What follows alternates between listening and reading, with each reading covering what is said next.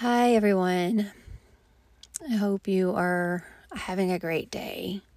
This podcast today is for anyone needing to hear a message of how to let go. Um, I don't know, not really how to let go, but more so, I'll share with you um, how I have been able to find some relief and some suffering that I'm struggling with. Um, this past few weeks have been extremely hard and I've cried a lot. More than in a very long time. Um, this morning, you know, I'm waking up and going to sleep crying. And this morning, I had to go and teach, and at eight o'clock. And um, those of you that were in class, you probably never know this because I sucked it up really good. But before I walked in, I sat in my car, bawling, crying, and I I actually woke up extra early so I could go have some alone time, sit in my car, be alone, and plan the class. And as I'm trying to decide how to teach, what to teach, because I was having a hard time gathering myself. Um, and I never want to put that energy out on the class. So I always try to show up um, as my best for you guys. But so what I came up with was our theme was letting go and believing that the universe has your back. So that's how I came up with the affirmation. Um, after meditating and praying on help through this, that's where the affirmation came from for class this morning. It hit with me, and I was able to really pull through and then I made a playlist of, um, and actually I'll link my playlist um, in here. If you follow me on Spotify, you'll you you'll find it there. It's Let It Go under Manifest More with Dawn Maynor. But so um, yeah, I fought through, and I don't know something happens to me when I'm teaching a class. I'm really able to be present fully I mean, my mind will escape sometimes when I'm having a hard time, but um, today was good for me. It really helped me. Also, in the class, I'm part of doing a class theme on letting it go. Those of you who were there, if you noticed, we did hip work. And we do that in a theme class of letting it go uh, because our hips hold a lot of emotions and it is the watery element in the body, which is our ability to go with the flow. So when we're in that fear mode in our head, unable to let something go, um, we have created this stuck place, and opening the hips helps to release that. So and we did a lot of hip openers, such as um. We started out in recline Baddha Konasana and connecting with our breath. Um, lots of sigh relieving, which is inhaling, exhaling, opening mouth. There was a lot of that, if you noticed. And um, the crystal bowl that I used this morning was also um, the bowl for the that chakra and which is our second chakra in the body. If we're talking about chakras, the color associated with it is orange. And yeah, and that's just some of the way I, you know, put this class together. And then I left and I went to yoga class and the class theme was just right on for me. Um cried a couple of times and um just just feeling like remembering why one of those moments how powerful yoga is for you when you're going through something and the movement the breath the holding on the release of things that happen on the mat in a class and community. I, um, I probably couldn't have done that two days ago. I didn't even want to leave the house, but, um, you know, having to today and fighting through that, it, it, I just was like, I'm so grateful for my yoga practice.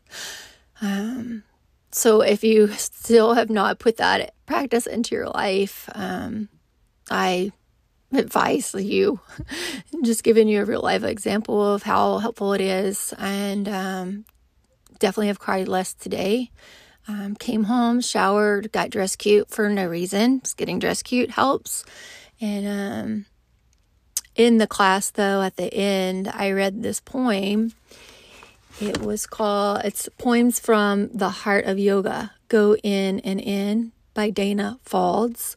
I've never been able to find her on social media. I but you, I bought this book off of Amazon, and I wanted to read it here so that, especially those of you that are in class, um, you know, I know you liked it, and um, that way you can come back here and listen to it as needed. Because when I read it, I thought this is really helpful. Though Some of the words in here are very impactful. Um, and I've been able to fight more through this day with more strength um, with this. So, all right, let it go. Let go of the ways you thought life would unfold.